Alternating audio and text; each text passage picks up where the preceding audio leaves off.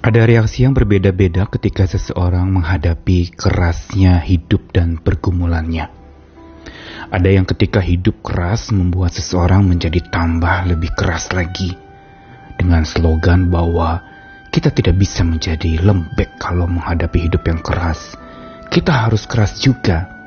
Bagaikan batu, kita juga harus lebih keras dari batu supaya kita tidak dihantam dan dihancurkan oleh batu-batu pergumulan dari hidup yang keras, bahkan penuh kekerasan itu.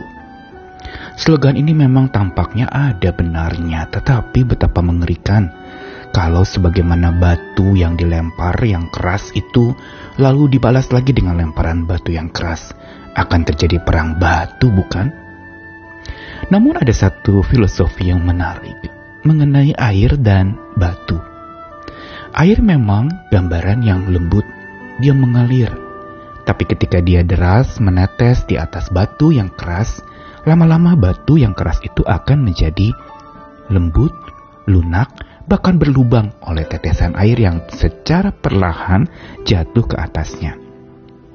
Inilah sebenarnya filosofi iman percaya kita kepada Tuhan, yang harusnya bagaikan air yang mengalir deras yang biasanya akan mengikuti bentuknya, dia akan menjadi begitu luwes dan menjadi begitu laras sekali menyesuaikan diri dengan wadahnya, tetapi dia punya kekuatan untuk menghancurkan sesuatu yang keras.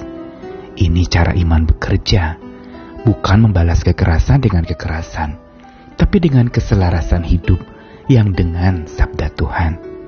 Karenanya, Sekeras batu apa pun pergumulan hidup yang begitu berat dan kondisi kekerasan dunia yang makin kejam, kita membutuhkan kehidupan dan hati yang selaras dengan air yang mengalir deras bersumber dari mata air Sang Maha Hidup, yaitu Tuhan kita.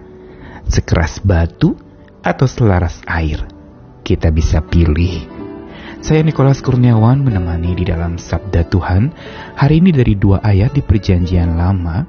Yang pertama Mazmur 114 ayat 7 sampai 8, sebuah mazmur yang mengungkapkan tentang keajaiban karya Tuhan bagi umat pilihannya Israel.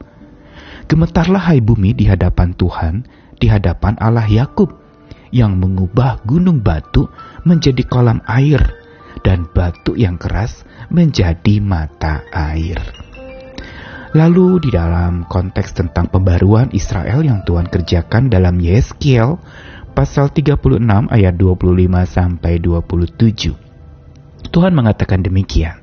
Aku akan mencurahkan kepadamu air jernih yang akan mentahirkan kamu dari segala kenajisanmu dan dari semua berhala-berhalamu, aku akan mentahirkan kamu kamu akan kuberikan hati yang baru dan roh yang baru di dalam batinmu. Dan aku akan menjauhkan dari tubuhmu hati yang keras dan kuberikan kepadamu hati yang taat. Rohku akan kuberikan diam dalam batinmu dan aku akan membuat kamu hidup menurut segala ketetapanku dan tetap berpegang pada peraturan-peraturanku dan melakukannya.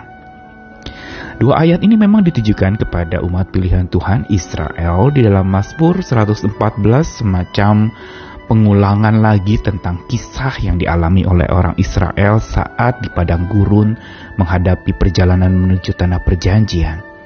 Dan memang ada sebuah peristiwa di masa dan Meriba terjadi pemberontakan umat Israel yang begitu keras hati, yang tegar tengkuk, yang lalu kemudian mereka mencoba untuk melawan Musa sampai terjadi bersih tegang dan pertengkaran antara mereka. Tetapi di situ ada sebuah adegan yang menarik sekali mujizat yang terjadi ketika mereka kehausan dan tidak ada air. Tuhan memerintahkan Musa untuk mengetuk batu yang keras dan dari situ keluar mata air yang deras. Ini merupakan satu simbol cara Tuhan menghancurkan hati yang keras. Memang adegan mujizat itu nyata dari batu yang keras keluar air yang deras. Tetapi yang menjadi latar belakang dipukulnya batu yang keras itu menjadi air yang deras, menjadi mata air yang deras adalah kekerasan hati umat pilihan Tuhan. Begitu pula kekerasan hati kita. yang sebenarnya ketika menghadapi kondisi yang keras yang menindih, kekerasan yang melanda hidup kita dan sangat melelahkan, memang tidak dapat dibalas dan dihadapi dengan hati yang keras. Butuh tangan Tuhan yang melembutkan, hati yang keras itu menjadi lembut, bahkan keluar mata air yang mengalir. Batu dan air dua hal yang berlawanan. Satu sangat keras, tetapi air adalah sesuatu yang mengalir selaras dengan wadahnya. Dia akan terus mengalir dengan deras dan menyebabkan bahkan ada saluran di sebuah batu yang keras terbentuk oleh aliran air yang deras itu. Dan ini digambarkan lagi dalam kitab Yeskiel. Ketika Tuhan menubuatkan akan mencurahkan air jernih yang mentahirkan umat pilihan Tuhan dari segala kekotoran hidup mereka dan diberikan hati yang baru, roh yang baru dalam batin. Dijauhkan dari mereka hati yang keras dan diberikan hati yang taat. Gambaran air jernih kembali diungkapkan dalam masa pemulihan yang Tuhan kerjakan. Tuhan tidak lalu mengatasi dan menangani orang-orang yang berpribadi keras justru dengan kekerasan pula. Memang ada masanya Tuhan bertindak tegas, tetapi sesungguhnya Tuhan mencurahkan airnya yang deras, cinta kasihnya yang keras untuk justru melembutkan hati manusia yang keras. Dan di sinilah keindahan air dari firman Tuhan, sabda Tuhan yang harusnya menjadi sumber dari mata air kehidupan mengalir deras melalui hidup kita. Dia menjadi sumber yang membuat hidup kita oleh sabda Tuhan itu menjadi mawas kita mawas diri di tengah-tengah kondisi yang keras, kita perlu mawas diri. Hati-hati jangan sampai kita jatuh oleh kekerasan hidup yang ada atau ikut-ikutan menjadi keras dengan kerasnya hidup.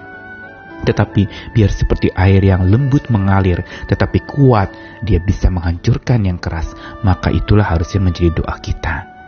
Dan sabda Tuhan yang merupakan mata air yang dari sumbernya mengalir deras dalam hidup kita, bukan saja membuat hidup jadi mawas, tetapi membuat pandangan kita menjadi luas.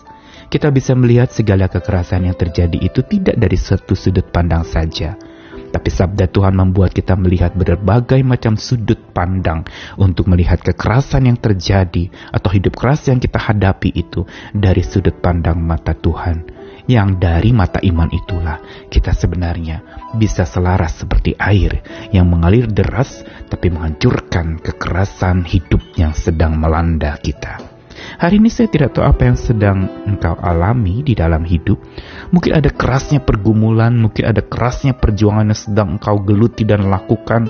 Betapa kerasnya hidup dengan berbagai macam kegagalan yang melanda, pemberhentian atau pemutusan hubungan kerja yang makin deras mengalir dan melanda banyak manusia di bumi ini hari ini. Betapa keras memang kondisi kita di sekitar dan sekeliling hidup kita. Tapi biarlah hati kita tidak sekeras batu, tapi selaras air dari sabda dan cinta Tuhan, agar mata kita menjadi mawas, hidup kita mawas, dan pandangan kita jadi luas Mari berjuang lagi, mohon terus Tuhan alirkan mata air sabdanya ke dalam hidup kita, sehingga kita bisa alirkan lagi menghadapi dunia yang keras, hidup yang keras, pergumulan yang keras dan berat dengan kekuatan ketaatan. Hati yang lembut Tuhan akan berikan, hati yang taat Tuhan akan taruhkan, dan hati yang keras Tuhan akan jauhkan. Selamat berjuang dan berdoa, Tuhan lembutkanlah hatiku agar siap untuk menjalani hidup yang keras. Tuhan mengasihi kita sekalian. Amin.